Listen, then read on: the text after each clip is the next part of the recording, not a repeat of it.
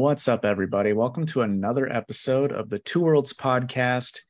And with me tonight is the Fandral and Hogun to my Volstagg. It's Casey and our first ever guest, Drew. So, Drew, welcome. I'm the first ever guest. I didn't know that. Yeah. Well, Yeah. All right. Cool. Yeah, we we tried to have Mike on one time, but the audio just was terrible. But then you said that you didn't want to waste the first one on him, and like I yes. I mean, Yes, that checks out. you had to get somebody special, and then they weren't available. I was. we are very happy to have you. Um, how how has your week been? It's been good. Uh, I, I long weekend away from work, which was nice. Um, I bought stuff. I bought comics. That's that's what I did. What'd you pick up? Uh, I genuinely. Oh, I, I, I think. Um, I, I honestly can't remember, but like, I bought, I, I bought. Uh, you know, since it was Labor Day weekend, there was a Labor Day weekend sale, so I bought some trades. Um, and uh, one that like people have been telling me to read forever. I got uh, uh the first volume of Harrow County Sure. uh, by Cullen Bunn, and I can't remember the artist on that. Um, but I've heard good things about it, and so I, I'm I'm excited to dive into that. Excellent. Well, um, just so everybody knows, Drew is a friend of mine through my comic book shop, Comic Headquarters. He's On, been uh, coming there Telegraph Road on Telegraph in, Road. in St. Louis, Illinois, or Missouri, not Illinois. yeah, St. Louis, St. Louis, Illinois. Illinois. um, but he he was shopping there before I owned it, and I'm very glad that he continued to shop there because I like him as a person quite a bit. Uh, we have a lot of good conversations every week about the books that we read, and Drew has very good taste in comics, which is why I wanted him on this show. So, Just don't get me started on uh, my taste in Star Wars, because then we'll just argue. uh, not necessarily. Casey's not a big Star Wars guy either. Yeah. So I love Star. in. I love Star Wars. Just we like different movies. and know that that is true that is true uh, but before we get into uh, drew phrasing but yeah, I was uh, gonna say this is this is going a lot different than I expected. we will of course talk about the news of the week um, i might have one or two more than casey so i will go first uh, so Ben Kingsley is going to return as Trevor Slattery for the Wonder Man series on Disney Plus. Uh, Casey, any thoughts on that? I mean, he's funny. It's just a waste of Ben Kingsley. Yeah, I don't disagree. Drew, and anything, any opinion on that? Um, I don't know that I would say it's a waste of Ben Kingsley because I don't really know what Ben, ben Kingsley is up to these days. uh, it seems to me that he was Gandhi and then he was in Iron Man three, and like that's that's what I remember about Ben Kingsley. Yeah, Uh, so, uh, yeah, I mean, I I think that uh, I think he's an interesting character. Um, I thought it was cool that they brought him back for Shang Chi. Uh, I don't know. It, it- same thing. Like he's funny. He's it- it's a funny character. Uh, I hope to see more of him uh, with that little animal thing from Shang Chi, whose name I can't remember. And I wouldn't know because I have not seen it.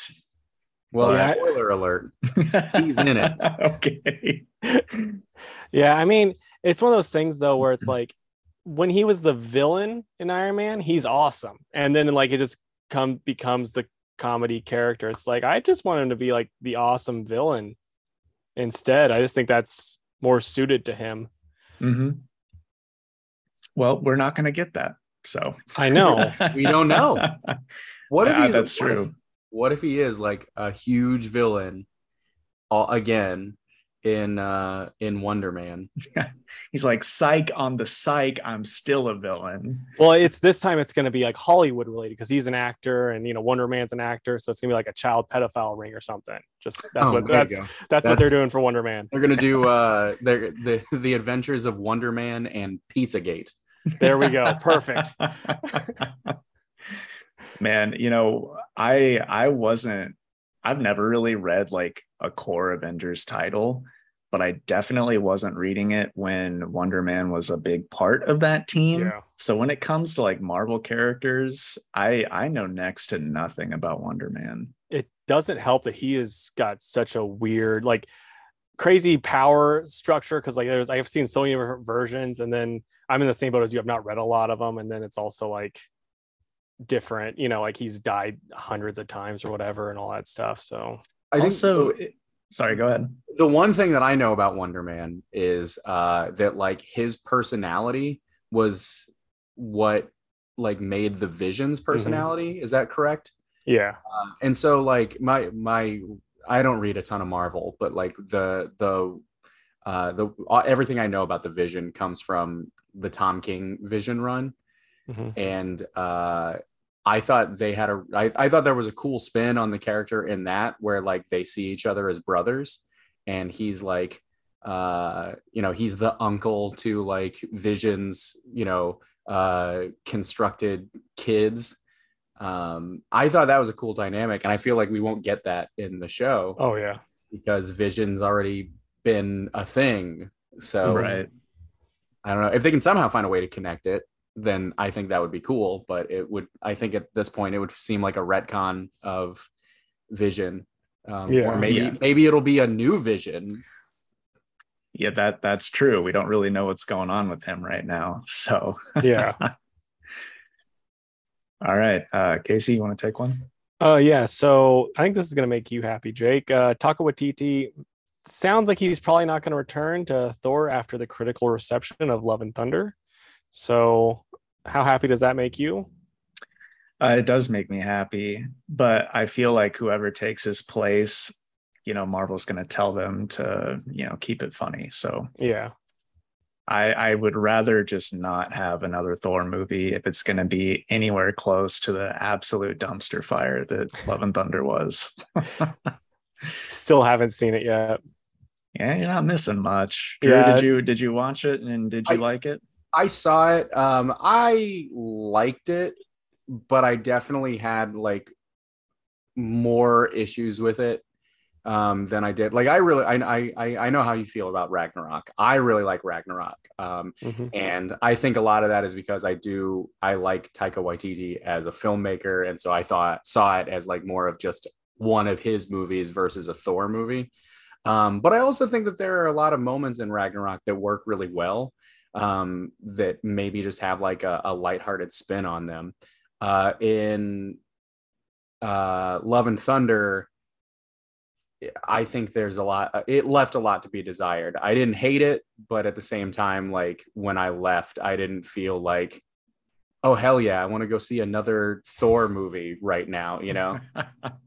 um, as for him like leaving, eh, uh, I'm okay with that. You know, I, I I kind of agree with you that I think that like Marvel's probably going to tell whoever comes in next to to do the same tone.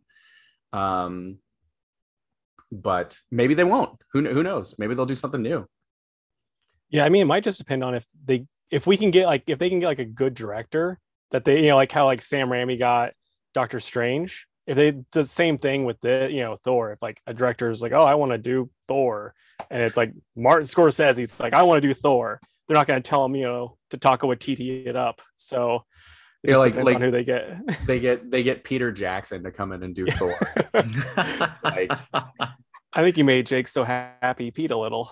Dude, I, I would love that, but it would be probably like a five hour movie. Let's be real. and you'd see it opening night. Oh, I would. And I'd probably really enjoy it. and then Um, it ends up being like Thor, but the Frighteners. oh man. I mean, at this point, I feel like uh, you know, giving a new spin on the character isn't such a bad idea. But anywho, moving right along. Did you guys hear uh on like social media this last week the drama around the uh the Kyle Rayner Hispanic month cover. Did you guys see this? Yeah, it was I, I like did, yeah. wasn't it Alright, all the so- Hispanic like people were mad about all the Hispanic heritage ones, but like Kyle's was like but this one right. was, this one was pretty rough. So for those that don't know, uh, DC is doing like a Hispanic Heritage Month with their variant covers, which is nothing new.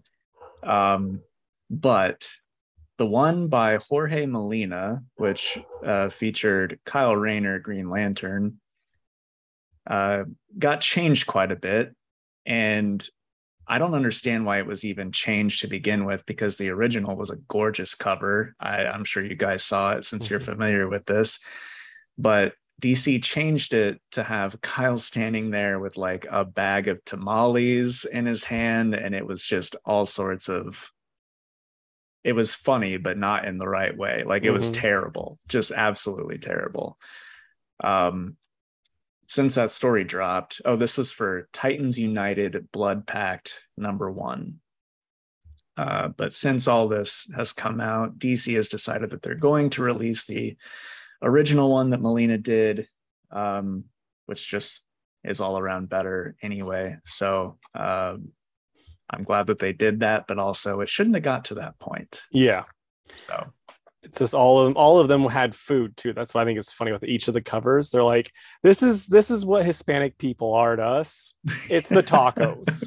right. That's basically what they said. It was terrible. I, I so like as for the like why that original cover got changed, uh I don't know how true this is. Um, I did say Jorge Molina basically said like the original cover was never approved and it wasn't supposed to be released to the public. Like nobody was supposed to see it because DC never approved it. And uh, I read somewhere, I don't remember where, and I have no idea if it's like corroborated or if it was just like speculation or whatever. But uh, it's because the the original one is like a riff on um, a famous painting. I can't Yeah. remember the name of the painting, um, but apparently, like that painting um, is adherent to very specific copyright laws in Mexico, and so DC did not have the permission to do that cover uh, because of the similarities to the uh, uh, the original painting. Um, at some point, they must have gotten them because obviously it's it's being released uh, as the standard cover now. So I think that's why the change happened. Um, but yeah, the the change was like just you know it it wasn't good. and and I, Jorge Molina expressed that he felt it wasn't good uh, in so many words. You know, I think his originally his tweet was like, "Only one of these has my signature on it, and that's all you need to know." right.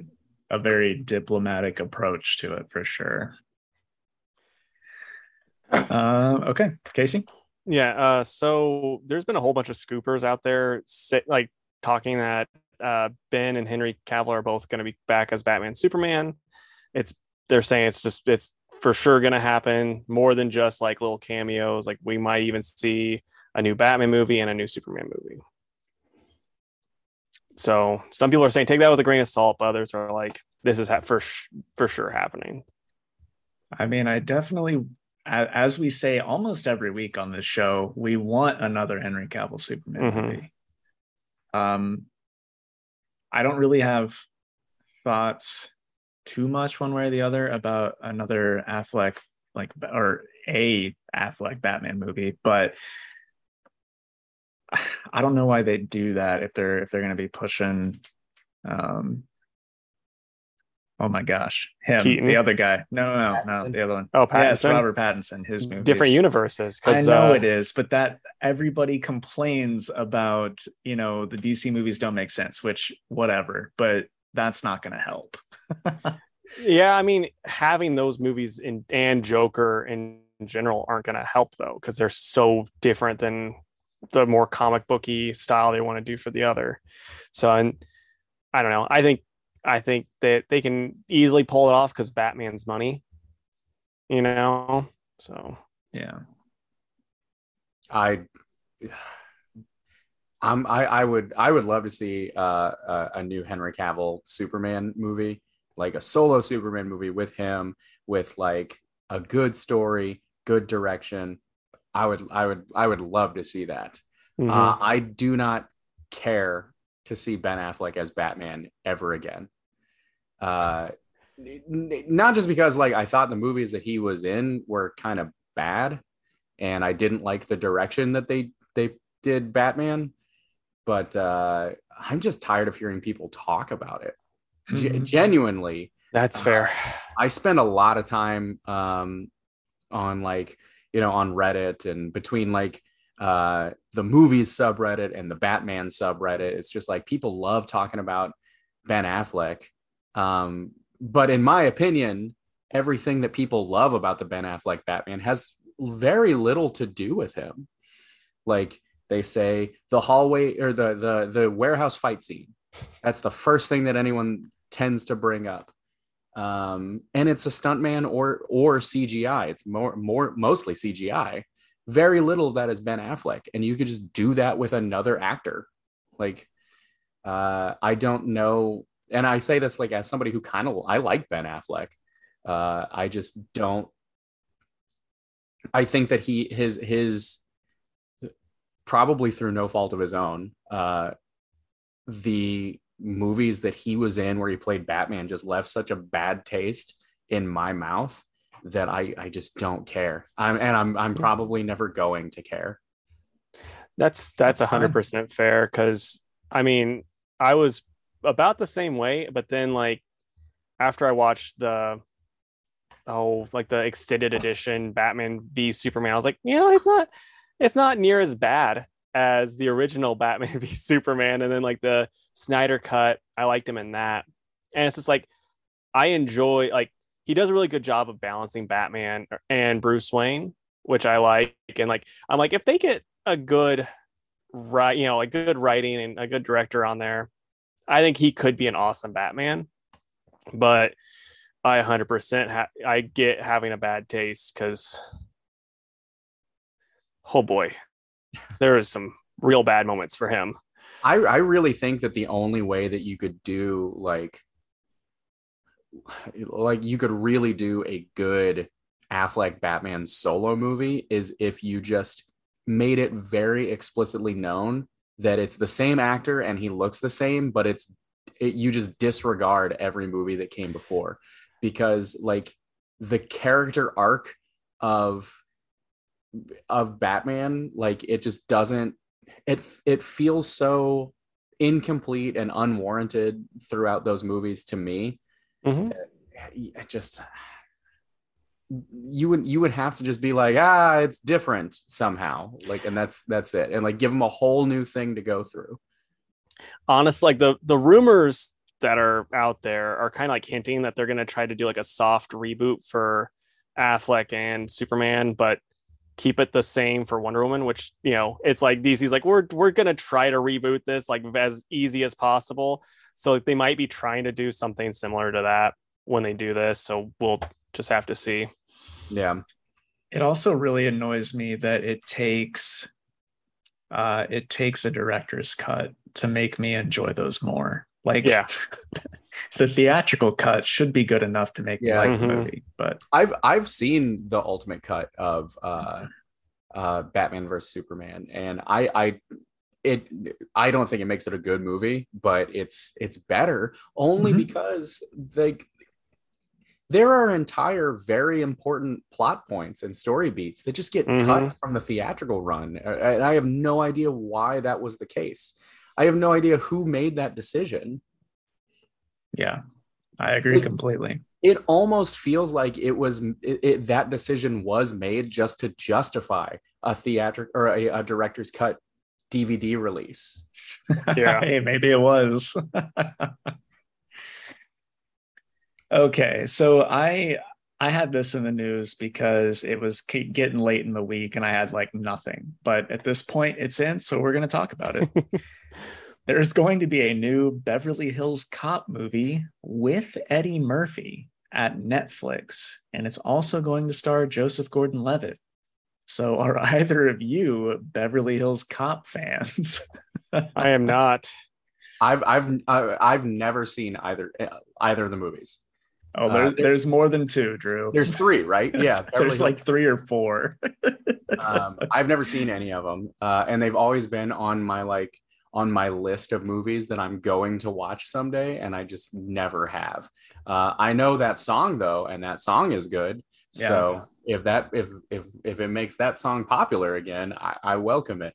I, I'll tell you what I think is really interesting. Coming back to Ben Affleck about you know this, there's going to be a connection here. Uh, ben Affleck did that movie Gigli. yeah.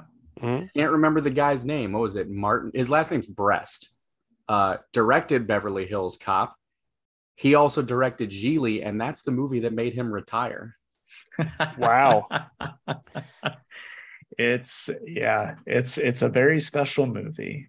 So, have you seen Beverly Hills Cop, Jake? The first one, yeah. All right. Should the three of us just make a Beverly Hills cast where we watch all of the Beverly Hills Cops, Beverly Hills Ninja, and Beverly Hills Oh, 90210? I've seen Beverly Hills Ninja. I have two. I saw that in the theater with my too, dad. But I mean, I'm saying do this for the cast, though. The, yep. Every entire- every Beverly Hills movie. the entire Beverly Hills verse. Yep. Yes. Yeah, and then uh Beverly Hills, another the Beverly Hills Cop series, Beverly Hills Ninja. You said 90210. yep. Uh, Mm. also, uh, Yeah, yeah. the Weezer song Beverly Hills. Oh yeah. How did how could I forget? We don't. know. It's Casey is a massive Weezer fan, It's, so it's part of it now. You'd have to get Rivers Cuomo on the podcast as a guest. I'll start tweeting him now. um okay and then this is like so minuscule i'll just throw this in too but uh brendan gleeson was cast for an unknown role for joker 2 so i i really need to watch joker one of these days uh sooner than later. I'm liking some of these casting choices. I really like brendan gleeson as an actor so i'm curious to see who he's going to be in that movie. Okay, I ha- I know the name, but who is he?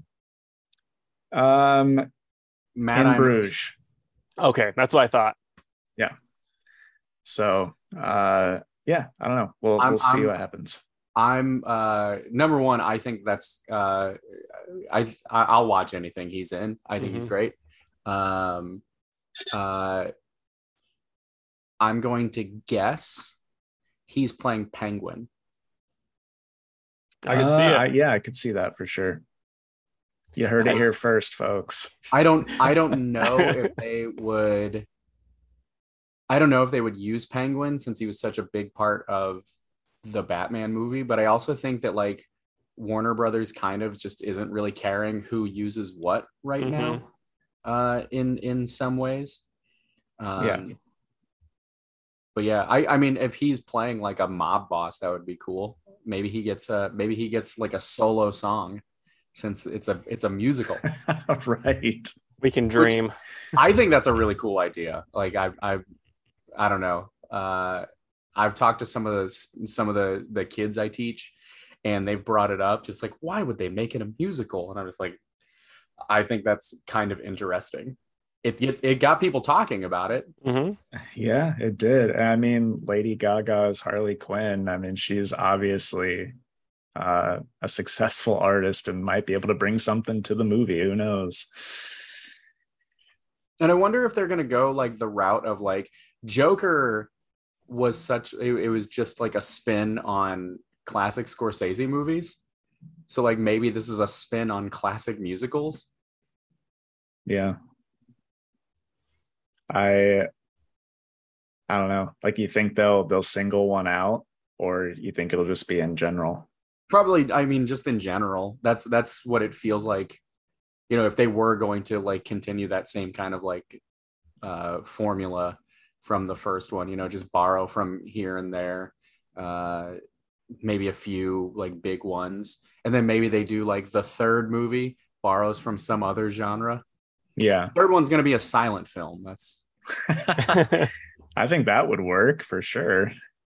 Maybe the third one they'll borrow from uh, Marvel movies. There you go they'll get taika waititi to direct. Yeah. oh man. Okay, so we got a Agatha Harkness TV show rumor, which I think is the show Jake's most excited about.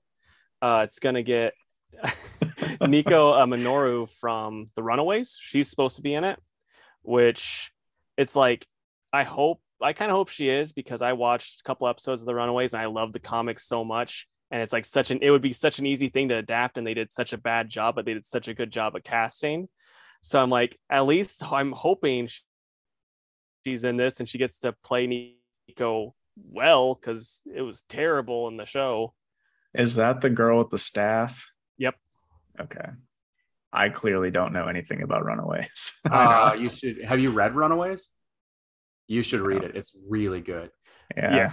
It's It's- it's, it's like- one of Casey's favorites, and he he's tried to get me to over the years. Yeah, like that the the Brian K. Vaughan written run is great. I haven't read anything after that, but like Uh, Rainbow, like Joss Whedon took over for a little bit and it was fine. But then when Rainbow took it over, she was a fan of Brian K. Vaughan's run. So she kind of like kept going with his stuff. But everything in between that's just kind of like you're you're fine missing it. yeah, that's kind of what what I've heard about it. But I mean, those it's like what like six or seven uh trade paperbacks Yeah. it's a lot. the Vaughan run, and they they go really quickly because they're just like really fun reads. And I, I kind of felt the same way that you did about the show. Uh, like I I I watched the first season, um, and I thought it was kind of just okay. Um, it didn't keep my interest the way that the book did, but I did like the casting of all the characters Mhm. quite a bit. and but it's like with the show they, they there's so many different things like the comic sets up and like kind of like builds builds to like molly's powers like you don't know molly has superpowers until like the third issue or fourth issue and then the show it's like first episode she moves a car you're like oh Yeah. you're ruining things right off the bat okay All right. Um, so I don't know if you guys saw these wacky rumors, but there are rumors going around that Todd McFarlane is taking over DC Comics. I hadn't heard that. Yeah, so he uh he's publishing some DC comics to go with his uh toy line. Uh they're called the toys are called Page Punchers. Mhm. Um, but then there's one for like the Flash and Injustice. Um, I think there was a another one or two I'm blanking on. Oh, Black Adam. Um, and I think that's it. So, you know, people are thinking that with like the shakeups going on uh DC, that Todd might just take over um everything. so that'd be that'd be interesting Are those Yeah. Are the the comics that come with those toys? Are those original stories or are those reprints? I I don't know. I I couldn't find out whenever I was looking into this. I just assumed that they were they were some reprint because like like stuff that Marvel used to do with like the Toy Biz stuff back in the day. right. I mean, I would have assumed so as well, but um but I I couldn't find I couldn't find like a writer or an artist or anything on it. And and like they show well, let's see, for Black Adam the cover shows I've seen that Scott one, and yeah. Kirkham. Um so I'm not sure which Scott they're talking about there, but uh, yeah, I don't know. I don't know the answer. But I, I really, I don't think that that is a thing. Like I know that that Todd puts out all the, you know, the DC Direct stuff and and whatever, but I really don't think that he has the time, No. you know, to be honest. I mean, he's too busy running a million dollar, millions of dollars toy company. So I don't think he's going to take over DC Comics. Yeah, I doubt that too. But my last bit of rumors, uh, this is I I'm not buying this because like with the people that they say might be playing it, I, I just I'm not buying this. But uh, apparently Disney's gonna announce at D23 that John Boyega, Henry Cavill, uh, Giancarlo Esposito, John Krasinski, J- uh, Jodie Comer, I don't know, and Denzel Washington will be coming to the MCU. Uh, Jodie and John are to be uh, Mr. and Mrs. Fantastic. Henry Cavill is going to be Hyperion. Giancarlo Esposito, um, Professor X. Denzel Washington is going to be Magneto or Blue Marvel, and John Boyega is going to be Cyclops. And I'm personally not buying any of that because all the X-Men characters, like all the, I don't think they can announce anyone who's going to be an X-Men until the contracts are up for the old ones. I think that's something that was actually stated already. So I don't think that's a thing at all. But yeah, I mean, and then the, there's been already debunkings of the John Krasinski playing Mr. Fantastic because he's too busy. So I, I think uh, I think if any of those hold any water, it's probably probably Jodie Comer playing. Uh, uh, you said it was, was Invisible Woman, right? Sue Yeah. Yeah. Uh, I mean, only because I can't see somebody like Denzel Washington no. Like coming to the MCU. Um, maybe his son. I could see his son having a role in the MCU, but like him, I don't know. It seems to me that he probably is wanting to focus more on like dramas or just straight up action flicks these days. Yeah, I- like I could see him doing like a one-off for the MCU, just like as a Chadwick Boseman thing, since he was very close to him. Mm-hmm. But that's the only way I could see that ever being a thing. But people are convinced he's going to be Magneto. I've seen that rumor before, and I mean, I don't know. I think that Marvel has a real pickle on their hands with casting Magneto in general, uh, because we're so far removed from World War II that, like, to keep that story intact, you would have to do some kind of like, oh, he's a mutant, so he ages slowly kind of thing. And if that's the case, why not use somebody younger? Because then you can use them for more time. Uh, or or just, you know, have to accept that like Magneto is super old now. Well, my my one thought with Magneto, what they could do, you know, with the make it so the Holocaust still happens for him, is Kang of the Conqueror is going to be a thing. You got time travel then, and just have him fall through the time travel cracks or whatever. You I mean, know, that's that's possible too, but I almost think that that like kind of I don't know, like the idea that like you lived like you survived the Holocaust and then have to live this entire time hmm with that, like that's that's more compelling of a character than just like, oh, it was yesterday that you were, you know, escaping from a concentration camp or, you know, like it was yes, you know, you you you left the, the you you you survived the holocaust and then like a couple years go by and you know it was like the the i think that it took a lot of wind a lot of the wind out of the sails of like the motivation for thanos in endgame because he kind of wasn't the same thanos that you know because of like timey wimey stuff hmm he's not the same Thanos that uh uh you know snapped everybody and and stuff like that. And it almost kind of in in some way like yeah he's he has that potential but he didn't have that. And i don't want to see that happen to magneto that like he loses out on years and years and years of of you know backstory development. Yeah. Well, we'll I'm sure we'll know very soon if that has any merit because that's coming up really soon, isn't it? I yeah, I think it's this week or next week. Yeah. uh d23 Yeah. yeah it's it's definitely like soon i don't know exactly when and then like uh they also have disney plus day which is like that's a different day right I think I so, honestly yeah. have no idea. so i mean yeah there's going to be a bunch of announcements right. soon All right. Our final bit of news, Casey and I both wrote it in the notes. Uh, but DC canceled FanDome this year. They, They put out a statement. Yep. i didn't did. know that They put out a statement saying it's because more in person events are happening again.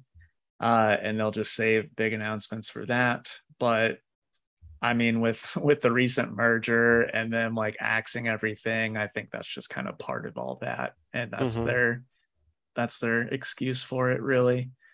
Um, it's a shame because I think FanDome was super cool, but you know, whatever. I don't know uh, if I'm allowed to say this, but like I'm gonna say it anyway. Uh, so uh, they announced they released that teaser trailer uh, for that Justice League video game I wrote. Uh, so like I wrote a Justice League video game. It's it's coming out sometime next year. That's really all I know about it. But when I was still uh, kind of in contact with the uh, development team on that, they were like, "Yeah, FanDome is like when we're going to start getting details for it." So now I have no idea like what, what's going on with that. Yeah, I I don't know. I mean, I feel like if if they were going to say it's because more you know in-person events are happening then they they should have had some stuff ready for like san diego. And yeah. i know that like new york is still coming up and, and whatnot but i don't know. It just it just kind of feels like a rush excuse in my opinion. But anyway all right that's it for the news. So we're going to take our ad break and then um then we'll get more in depth with our, our guest, Drew, here. So uh, hang tight. We'll be right back. All right. Well, folks, uh, thanks for listening to the ad. Um, as always, we've got a little uh, YouTube exclusive over on the YouTube channel. It's Two Worlds Podcast on YouTube, where uh, we all talk about video games and we extend our uh, our video game question that we had last week to Drew and he gives us some cool ideas about that. So, uh, moving on, Drew, I, I sort of gave you a couple a couple things that we were going to ask you, so it wasn't just on the spot. If you're like me, I if somebody's like, "What's your favorite comic?" I just I can't think of a single comic book I've ever read. Um, but I did ask for a top five favorite comic series of all time, according to Drew. So okay, let's hear it. And so uh, I I I did think about that, and it was tough. So um, I'm not really these these aren't really going to be in order, but um, they're going to seem incredibly cliche too. Uh, my favorite comic series of all time is Sandman. Um, that 75 issue run and then like the couple specials they did to me that's like that's like the pinnacle of storytelling. It's my favorite piece of fiction, regardless of medium. Uh, and I, I, I mean, I love Sandman. I, I could talk about it forever, and I have, and I will continue to do so. Um, I think Dark Knight Returns is Dark Knight Returns is really important to me, um, and I have a lot of thoughts on Dark Knight Returns just because it's like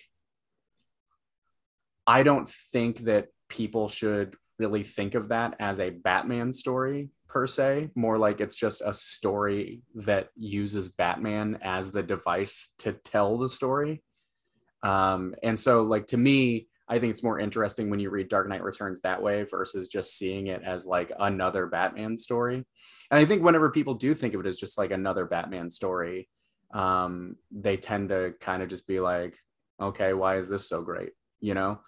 Um, but I, I think that Dark Knight Returns is uh, still a, a immensely interesting to, to, to pay attention to and to like kind of deconstruct what's going on in uh, uh, in the panels and like analyze how Frank Miller was incorporating the different like literary devices visually. I think that book's incredible whenever you think of it that way. Um, I'm I have to say Watchmen. Uh, Watchmen is just it's so good. Everything I mean everyone said everything that needs to be said about Watchmen, but I'll I'll still sing its praises all the time. Um, I teach Watchmen uh, in my senior level English class, uh, and every time I read it, I find something new that I've never noticed before. Um, non superhero book. I guess Sandman's not really a superhero book, but you know, the, this one is definitely not a superhero book. Uh, the Vertigo book, is my favorite crime series ever. Uh, uh, Jason Aaron wrote it, uh, art by R.M. Guéra, uh, with a few guest artists here and there. It is incredible. Uh, and it kind of flies under the radar, especially now because it doesn't seem like DC is reprinting it. Um, so it's like uh, it's a Vertigo series. It is a hard boiled crime series. The best way to describe it is it's HBO's The Wire, but instead of taking place in Baltimore, it takes place on a Native American reservation in South Dakota. Uh, it's it's fantastic. Um, it is some of the most heartbreaking stories I've ever read. Uh, culturally relevant. Um, I think it's I think it's a, a very important landmark in the medium of comics. And I wish more people read it because I want to talk to people about it all the time. But I also kind of like that people haven't read it because then I get to recommend them something new. Um, it's one of those books that I wish that I, I, I constantly wish that I could read for the first time again. Um, and that's four. Five.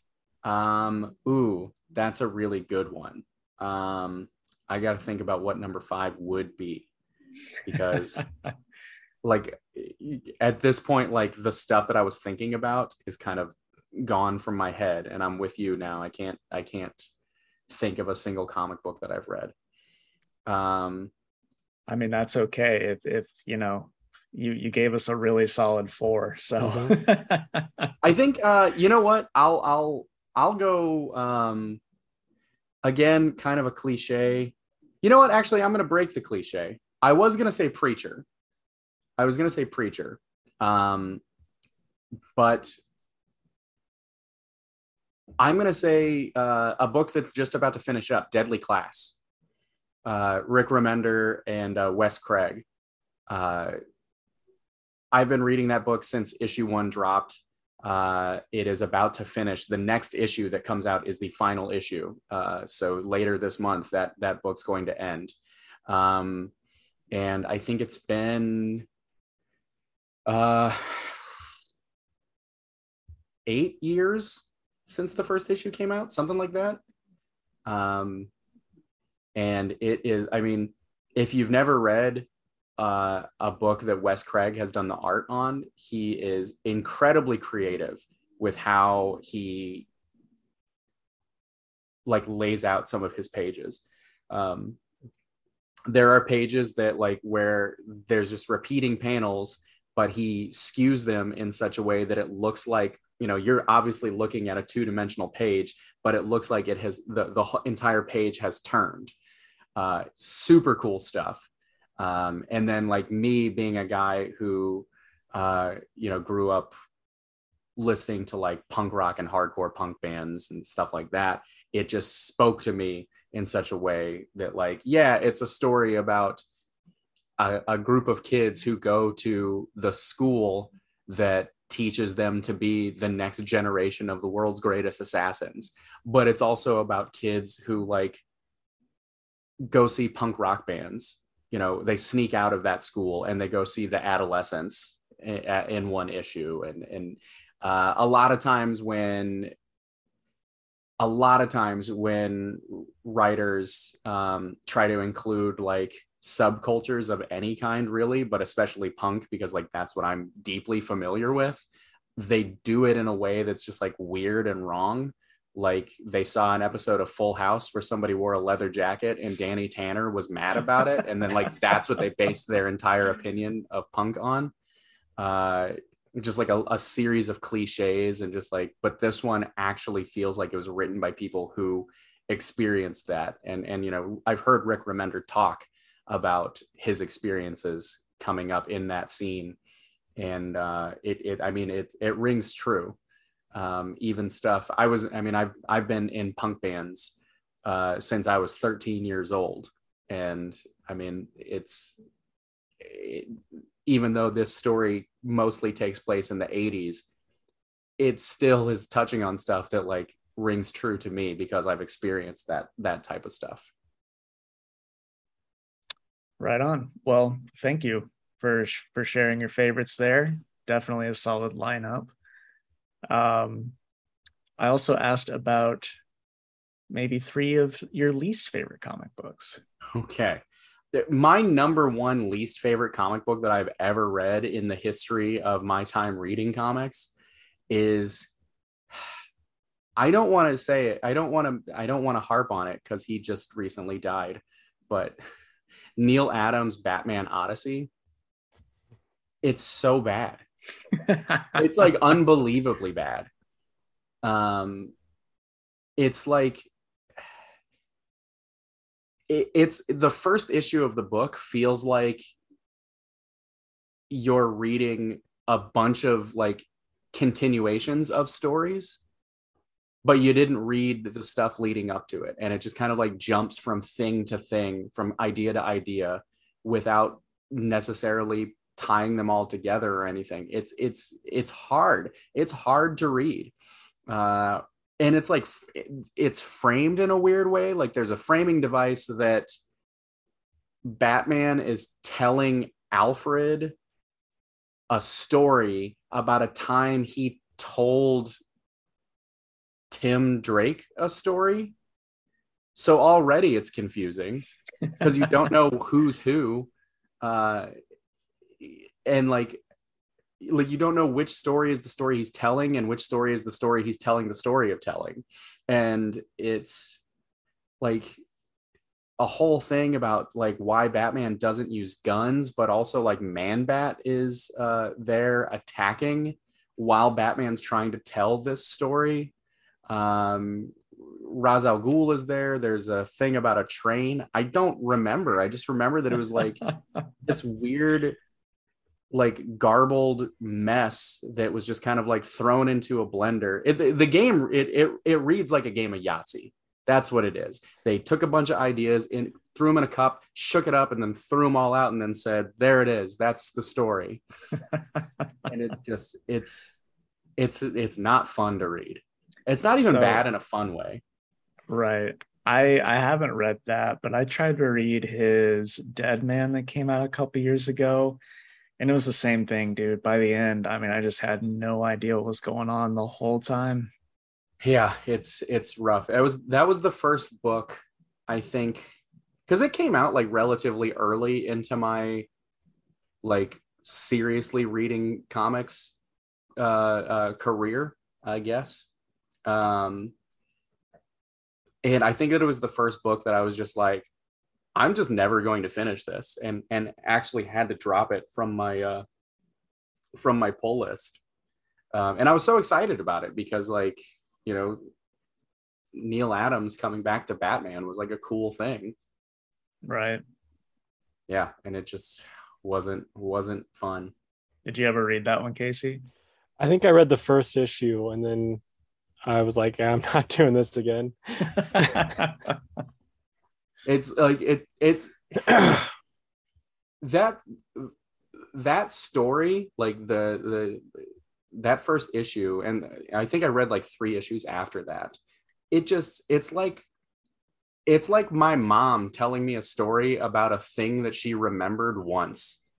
You know, like that's what it is. Like it's there's all these weird tangents, nothing makes sense, but then like she's she's gonna tell me all about like a lot of detail that just doesn't need to be there. Yeah. And then uh, by the end, I'm to be like, you were telling me a story about somebody at, at the hospital where you work. How did we get to, you know, Peru? right on. If I had to pick another, another bottom one, uh, I really hate the boys. Uh, I, I, I, I've read like the first seven issues of it. Um, I, I remember whenever I first started reading comics, like The Boys was pretty popular, and it had won awards at that point. Like, it, I, or at least it was nominated for like Eisner's. Um, and um, you know the the I feel like whenever you first get into to comics the idea of like stuff you know a series that kind of pokes fun at superheroes is a little bit more appealing than like when you've been around for a while. Because like now that's every you know every publisher has a story like that.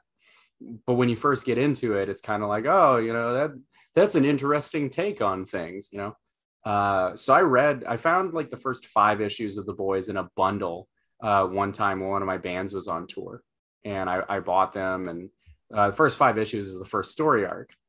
Um, and this was way before there was going to be a show about it, uh, anything like that. And I, I, really didn't know anything. I hadn't read Preacher yet, so I do, I wasn't familiar with Garth Ennis's work, um, and I just hated it. Uh, I read those first five issues, and I was just like, "This is like." It just felt like it was trying to make me laugh about things that like really aren't things to joke about and you know i'm not even really a guy who's just like oh there are things you can't joke about but it just wasn't well done you know um and it turned all of these very sensitive issues into like punchlines uh I've, I, I mean, anyone who knows me has heard me say it, I'm sure, but I think that the show does that story so much better than the book. And I mean, I'm not the only one who has that opinion. That's a pretty common opinion. Uh, but it's, I mean, it's true. It just, it, it, it tweaks what's in the book enough to make the show a little bit more interesting. Um, and in my opinion, like actually like palatable. Uh, and that brings me to my third book, which is one of the books I've read. I read the whole thing in one sitting. I hated it. The movie is better, but it's still not good, in my opinion. Uh, Wanted, uh, Mark Millar, J.G. Jones. Um, the movie is an entirely different concept. Have any? Have either of you like I'm I'm sure you're familiar with the movie. That's that was mm-hmm. really popular. I've only seen the movie. Yeah, You've I've seen, seen the movie. Have you have either of you read the book? No. Okay. So the concept is entirely different. The you know in the movie like uh you have uh uh James McAvoy Professor X, you know, he's uh uh uh like enlist he's like the son of the world's greatest assassin and he gets picked up by that the by like the fraternity of assassins uh, to kind of like what is it like I don't know do some jobs that he never finished or something like that. Um, that's basically the concept, right? So they they you know uh, they they give him a bunch of money. They say, hey, quit your job, learn how to curve a bullet. You know, uh, hit hit hit uh, Star Lord in the face with a keyboard, and you know. But the book is uh, has nothing to do with assassins at all. He was the son of uh, the world's greatest supervillain, and all of the supervillains effectively defeated and killed all of the world's superheroes, and then uh, did like through like some weird timeline stuff, made the entire world forget that heroes and villains ever existed um, and that's an interesting idea for a story. But where it falls apart is that it's just edgy joke after edgy joke after edgy joke. And like it's all like the development of the characters, interesting storytelling, they're all sacrificed just so they can make some some jokes about like uh, uh about sexual assault and like it's just not fun. It's not fun to read. I remember sitting in a Denny's and reading it, and I was just like, "This sucks. I'm going to read The Losers instead." that's what I did. I read the first volume of The Losers. I uh yeah, I I've not done Wanted. I also didn't make it. I don't think I finished the first volume of The Boys because I thought, wow, this is just the edgiest thing I've ever read, and yeah, I don't like it. So yeah, and I I think that there is like you know, I'm I'm a guy of a certain age who like I can appreciate good edgy humor. Um, but it's just, you know, good was the operant word there. And I I like Preacher a lot. I think Preacher is a really smart book hidden under a bunch of like you know immature humor and and you know i think i think there's a lot to like about preacher if you really sit down and analyze it um but maybe that's because garth ennis was under other editorial constraints or something like that i don't know uh, it's it's I think that's a really good book. I, I, think everything that you could get from the boys, other than the superhero concept, you could just get in Preacher, and it's a better package. Right. Right on. Well, um, thank you for sharing all that with us. We we decided that we were going to uh, specifically talk about your favorite of all time, which, as you just said, was Sandman and Casey and I both read volume one this week. Um, Casey, if I remember right, you said you'd had read that much before. Yeah. Okay. And this was my first read of it. Um, so before Drew, before we let you tell us why you love it so much, Casey, I just want to ask uh, sort of your general thoughts on that first volume. It's really, really good. Uh, I mean, it's enjoyable. I, I my favorite parts the stuff with the old um, Destiny. Like that was like my from that like same thing when I read the first time, the second time. It's my favorite. It was crazy. What about you? I I I loved it. It was really good. I I had just finished the show. Um so obviously it was pretty similar to that, which yeah. is some some minor differences. Um, I should say it's written by Neil Gaiman with art by Sam Kieth. Um, but yeah, I I liked it more than the show because they're able to tie it in more to the DC universe than the mm-hmm. show could. And you know, that's not to take anything away from the show, but obviously if if there's a chance that I can see Martian Manhunter or something like that, that's obviously going to make it better for me. Mm-hmm. Um, but anyway, uh, Drew, why don't you tell us just sort of like, you know, whenever you first read it, do you do you still feel the same or do you feel differently between now like rereading it on whichever read through you may be on it and that first time you read it? And what is it about this book that just uh, speaks to you? So I, I think first of all like what makes sandman so interesting is that it's i think it's an example of a book that does pull from a bunch of different things um it's not you know like it's it takes place in a superhero universe technically but it's not a superhero book. And it has horror elements but it's not just a horror book. And it has like connections to the weirder DC stuff but it's not a weird DC book you know? Like it has all of these things. And really what it comes down to is it's a story about stories told with like a lot of like existential commentary. Uh it's i mean it's just every volume of sandman is a little bit different than the ones that came before it. And there's so much like there there was I, I can remember there's one volume of sandman sand in uh, volume five that's so wildly different than everything that came before to the point where I was just like, I don't know if I like this. And then when it was done, I was just like, because like volume five is more of like fantasy, like it it's fantasy, uh, more so than than any of the other uh, volumes that came before. Um, but when it was done, uh, I kind of was like, well, that was different, but I liked how different it was, even if it wasn't my favorite, you know? Um, I think um, I, I think I read Sandman the first time.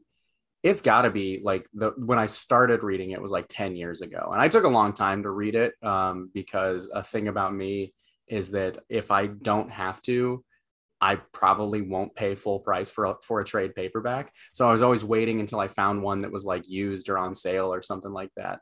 Um, and so like it took me a, a long time to finish it. Uh, but it's I mean it's it's one that I almost think I benefited from for for taking so long to read.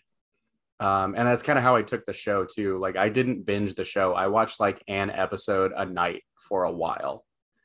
Um, it's I mean, I it has very dark themes. I mean, you're dealing with like characters who not only like go to hell, but like they're on like first name basis with demons and and you know and and Lucifer. Um, but it also has a lot of really nice heartfelt moments all throughout. Um, it's the atmosphere of Sandman is crazy. Uh, you know, there are like the I think it's the sixth issue um, is the 24 hour diner issue, Mm-hmm. uh, which is incredibly dark. And it's one of like, it's not scary in the sense that like when you're reading it, you're feeling like dread or or anything like that. You're not gonna you're not feeling like a, you know something's gonna pop out at you in your bedroom like when you're reading it late at night or anything like that. But like once you actually think about what is going on with these characters and what's happening to them like it's uh, objectively terrifying um, from a psychological standpoint. Uh, but then like a few issues later uh, there's a story about a dude just like deciding, you know what, I'm never gonna die, you know, it and and, and it's like a little whimsical. Uh, it's kind of lighthearted, and it just pulls from all these things. If if Batman Odyssey is a book that's like you know doesn't know what it's doing with all the pieces, Sandman is a book that's like all the puzzle pieces fitting perfectly together in a way that there's no way that it wasn't meticulously planned from the beginning. But at the same time, it ran for for 10 years and 75 issues. There's no way it was planned out that way. You know, it's just the the creative team. I mean, Neil Gaiman's the mastermind behind it, but I think uh, the different artists that he pulled in all help to make everything fit together perfectly. And I can honestly say that it is a book that I don't think can be improved. Uh, the only the only thing that I think is a weak part of it is uh, Sam Kieth's art, and he recognized that, and he left the book like three issues in, and they replaced him with a different artist. Um, and the uh, like uh, uh, Mike Dringenberg, uh, who replaced him, is fits that book so much better than Sam Kieth did. Yeah, I I wanted to talk about that a little bit because anytime I I see Sam Kieth's name or hear his name, I think of the Maxx, which I'm Right. not like a fan of at all. But I wanted to say that like I, I hate basing how I feel about an artist on like one particular thing, but sometimes I do. But seeing his work in this, I was like, oh, this is actually like I like this, even if it's not like, you know, the best work. Sam Kieth drawing Etrigan the demon in the issue when when Morpheus goes to hell is one of the coolest things. Yeah. He he makes him like dragon like and like you know way more of a lizard looking character than anybody else had did up to that point or has done since then. Uh and it, it just looks so good and like they uh, i have uh the annotated sandman um, which like every it has every single page has uh, some kind of annotation for the most part. There are some that have none, but like a lot of them are go into like the background or even like talk about what's in the script. And like that hell issue is basically just like Neil Gaiman, you know, saying, "Oh, we got Sam Kieth to draw it. Well, we have to do demons." You know, like and and he basically just tells Sam Kieth, do whatever you want it for the backgrounds and stuff like that. Mhm. Uh, and I, I, you know, playing to his strengths is awesome. And I Yeah. mean, later you have uh, uh, Kelly Jones does an issue uh, later in the series. Um, a ton of guest artists come in, and and I mean, it's just it's so good, and it works so well to showcase all of their strengths. I I really really like that hell issue. Um apart from just seeing all the crazy demons and stuff, the the little, you know, the game that Morpheus Mhm. plays, I thought was just like a smart, fun game. You know, Mhm. I whenever whenever there's a big, you know, duel in hell, that's not the kind of game that I would imagine them playing. But Yeah. uh but I yeah enjoyed the it a lot.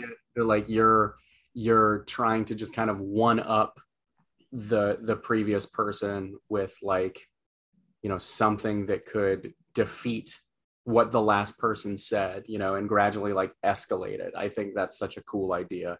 Yeah. and and and it brings in a really fir- first of all it does two things that i like. Number one is that it referenced jack kirby uh, because uh, the demon in, in the show they just had it be lucifer which i thought was fine and i think that that episode is one of the best uh, but like you know the demon Choronzon in uh, in the first book um, is uh, you know brings up anti-life.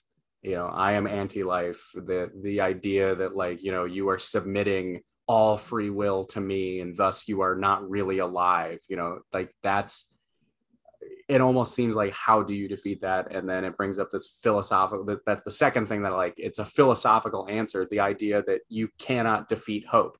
If you have hope then nothing can defeat it. Um, which you could argue you could you could defeat hope but this idea that if you never lose hope then nothing else can can you know you you can't succumb to anything is a very Neil Gaiman idea. Uh, you see stuff like that all throughout his novels and stuff like that, but I mean, reading it in in a comic when you're mostly used to superhero comics. I mean, for me, that was like a big moment when I was just like, "Oh, this is a book I have to keep reading." Sure. Um, so what what is your what's your favorite issue from volume one? my favorite issue from volume one um i really like the hell issue uh which i think is just called a hope in hell um i really like that one uh you get to see cool demons. You get that you know like uh existentialist kind of you know commentary uh with the oldest game. Um it introduces a few things that eventually become uh, other plot points, um, like you know uh, his ex lover who he he like banished to hell. Uh, she comes back later and is a big part of um, volume four. Uh, you also get um, uh, Lucifer being upset that Morpheus came to hell uh, and basically saying, hey, if you come back, uh, you're unwelcome and there's going to be repercussions. Um, and that is the basis of uh, volume four of the book. So, like, you get to see, you know, where that goes. Um, it's a really good issue. Uh, 24 Hour Diner I think is a fantastic, just little, like, even if you just read that without the context of Sandman, that's just a really fun uh, horror short. Um, you know, you have a group of characters who don't really know each other very well, um, who we later learn actually have connections. Some of them have connections to uh, other characters who will come along. Um, but they're all being manipulated by a person who can control their dreams. Uh, and the i mean the, if there was one episode of the show that was kind of a disappointment to me it was that episode only because the book goes so much further with how odd and disturbing and and like horrifying it actually is. Um, and i think the show gets a little bit tame in that when it gets to that part of the story. Um, so like if if you liked the show go read that issue in the book. Um, but man like even in saying all that in, in my in my head i was like oh it's down to those two. But then in having this conversation i remembered that uh, issue eight uh, is the introduction of death. And death is my favorite comic book character ever. Um, and it's just i mean it's just a stroll a brother talking to his sister while she's at work essentially. That's that's the issue. You know but sure but her job is very weird you know? Yeah.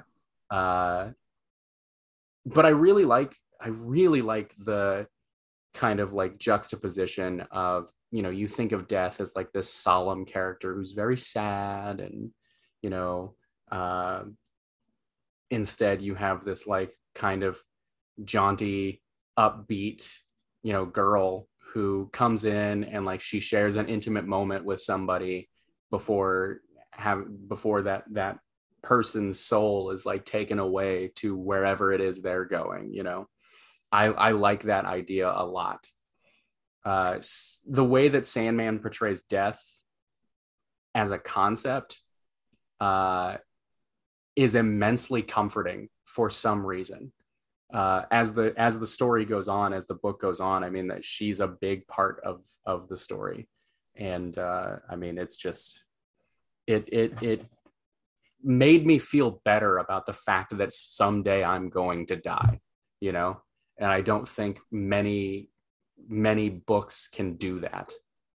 Yes. The, uh, the idea that nobody is alone at the moment of their death, uh, you know, is very comforting. Um, not that, just that they're not alone, but like they take it even further that like death legitimately cares for every living thing you know like she uh, there's an issue late in the series um, where this guy sees death um, and she makes eye contact with him and he doesn't know why she's there. She's not there for him. She, and he doesn't know who she is. He has no idea who she is. He just catches a glimpse of her. And the way he describes it is that like he really wants to go with her and he doesn't know why but just in in you know sharing though that that eye contact uh, with him he feels like he's in love with this woman and he's going to be in love with her for the rest of his life and he cannot for the life of him figure out why. Uh, and i think that that's just like such a cool way to think about that that you know weird thing that we all have to deal with eventually. Right. Yeah i i think that that issue probably is my favorite of the series or the series the the volume. Um it you know the the part with the baby kind of messed me up a little bit but like in a good way. So it's just like you know he he or she says oh that that's all i get. And you know they have like a, a short conversation. I was like man this this bums me out but then you know I, feel better about it afterwards. But yeah. you know that that's just that's not something that you really get in any any other book. There's there's a there's an issue i think it's in the third volume. It might be tacked on to the end of the second one but i don't think so. Um and i won't say who it is but like it it it's a death issue and it deals with death encountering a character from the larger DC universe who is trying to die and just can't. Um, and when this character sees death, they're like, "Oh, great, it's happening!" And Death's kind of just like, "I gotta be honest, I'm for the I'm here for the person down the hallway, but I'll I'll sit and talk with you and just listen to you for a little bit." And it's really nice uh, and it's i mean it's a character that I don't know if it's obscure enough that they could use in the show when they eventually get to that point. But I really hope that they do that in some way. You know, whether it's just like a regular person or, you know, this this superhero character. I just really want to see that. Can I can I just make one single guess and you tell me if I'm right? Is Yes. it uh is it Deadman? No. Oh, okay. Uh Casey, you said your favorite issue was the the diner. Yeah, probably the diner. yeah it's awesome that that that issue like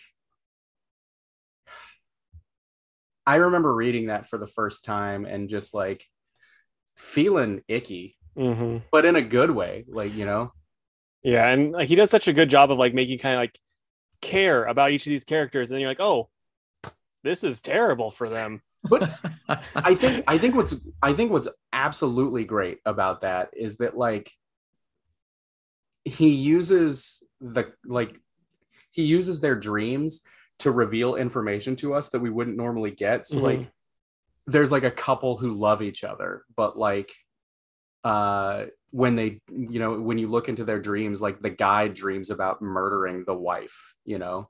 Hmm like stuff like that. And it's just you, you get to really explore like how there's other stuff below what you just normally see you know and how every person has some side to them that you know they don't want you to see that can only be accessed through dreams which only like accentuates the power that morpheus actually has over humanity yeah, I think the the one scene from that issue that stuck out the most was uh she she has like his head on a platter or something Yeah. like Yeah. that and it's like and he'll be hers forever and you know Yeah. it's like kind of it's like this shouldn't be as nice as it is. It was just really interesting.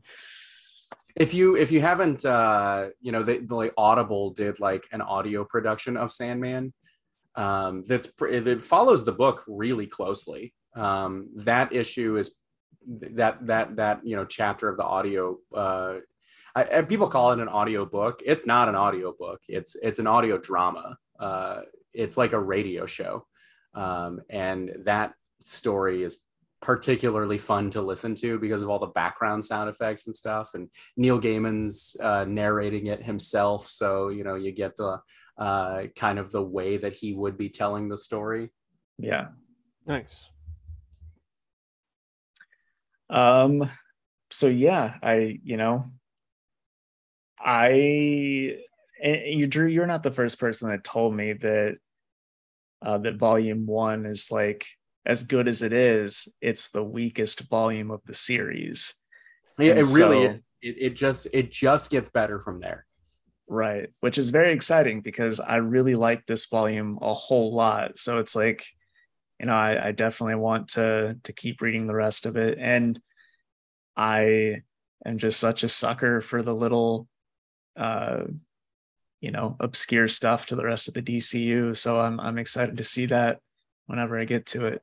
Yeah, I Um, mean it's it's all over the place too. I mean it's it's not like it because like when the books first started when when it first started getting published, you know, Vertigo wasn't around yet. It was part of the DC universe, and then the Vertigo imprint was created, um, kind of for Sandman and other books like it. Um, so they started to kind of distance themselves from from the larger DCU. Um, but those references are are there all throughout it um, which is great. I mean, it's it's. Uh, I read, I started reading it at a time when I didn't catch all of those things. Like I didn't know what the House of Mystery and the House of Secrets were. Um, but now that I do know that stuff, it's uh, it's it it kind of adds an extra layer to that, you know. And then you get like uh, Destiny was, you know, a character in, you know, an old DC anthology host as well. Um, you know, uh, Lucien the Librarian uh, is an old Paul Levitz creation from uh, uh, oh, what was it called? It was called like Weird Ghost Tales or something like that. Um, you know, like all these old 1960s horror books. Uh, you know, Gregory the Gregory the Gargoyle was created by Bernie Wrightson. You know, like like stuff like that. Just these these callbacks to stuff that people didn't think about for years, probably. I mean, the the only reason I know the character Prez, the teenage president, is because Prez is a character later in Sandman. You know, like it's it's awesome. Uh, I'm breaking. I'm doing a thing on TikTok right now where I'm breaking because like people wanted to talk about Sandman, so like I'm breaking down all the different ways that Sandman connects to the larger DC universe, whether it's just like a quick reference or like an entire character uh, who, um, you know, had some big splash or something like that. I mean, people people may not know this uh, because it's not in the main Sandman series. It's in the the Endless Nights, which is kind of the unofficial eleventh volume. Uh, one of the characters from Sandman is responsible for the entire DC universe existing uh, as we know it. That's that's all I'll say about that. That that's quite a big thing. it's huge, and it's done in such a cool way. Right on. Whenever whenever Casey and I uh, you know read stuff like this, I always ask Casey, is this something that you would continue reading? I mean, after I read just the first trailer, I was like, yeah, maybe. But then hearing Drew talk about it now, I'm like, I kind of want to know who wants to kill themselves and like all these other little things. I'm like, kind of want to like, he, he's building it up really good for me. So probably, probably going to. Yeah. I, it's, it's a thing that like Sandman is so important to me. I've brought it up maybe on 90% of all of the first dates I've had since I started reading it. uh, I've I've I've bought people copies of Sandman just be like the, of that first volume just to be like, listen, I I don't know if you actually will, but read this. Or like I've lent out my copies so much that like I've lent out my original copies so much that they're tattered and I had to buy new copies. Um, and then I kept finding more new copies. So right. kept buying them. No, that's great. Uh, it was it was a good read, and I I kind of whenever I asked you, uh, you know, the top five, I kind of thought that this one was going to be right up there at the tippy top. So I'm glad it gave me a reason to check out the first volume, um, because I I've had had it for a long time. I just never read it, so it was it was a very good reason to do so. Um, but uh, Drew, unless there's any any final thoughts you'd like to to add to that, or Casey, as well. Um, I think that pretty much brings us to the end of the episode. The the only thing I'm gonna say is uh, look out for that Justice League game when it comes out. I don't make any money if you buy it, just so you know. People think I'm going to plug it, just but I'm just really proud of the story that I co-wrote with with uh, with some people. So that's it. And we will we definitely plan on having you back on whenever that game releases because we we want to talk about that a lot more, um, especially when you're like legally able to do so. yeah, I'm still I'm still under NDA, so like I don't I don't even know. Like, I probably have told you too much, but you know, the, eh, the people who fine. made it, they're they're. We don't they're, have a lot of listeners. Don't worry about it. All right. Uh, so, Drew, I mean, is there anything else you would like to plug, or any of your socials, or anything like that? Like, where can people find you if they if they want to hear some more of your thoughts about Sandman or anything else? So, uh, I use the same uh, username for like all social media um, Instagram, Twitter, TikTok. Uh, I talk a lot more about comics on, on TikTok than I do really anything else. Um, but uh, it's Drew, my first name, the letter X, and then the word deficit, uh, which, you know, if you don't know how to spell that, figure it out. All right. Well, Drew, thank you very much for joining us. It was a pleasure. Hey, thanks for having me. Yeah. Nice And- meeting you, Drew. Likewise. Yeah. We'll uh, we'll have lots to talk about the next time as well. And you know, real quick, we'll do our closing plugs. If you guys would, please uh, check us out on Facebook. That's facebook.com slash two worlds podcast. On Twitter at two underscore worlds underscore PC and on Instagram at two worlds pod. And uh, if you would subscribe to our YouTube channel, that's two worlds podcast on YouTube.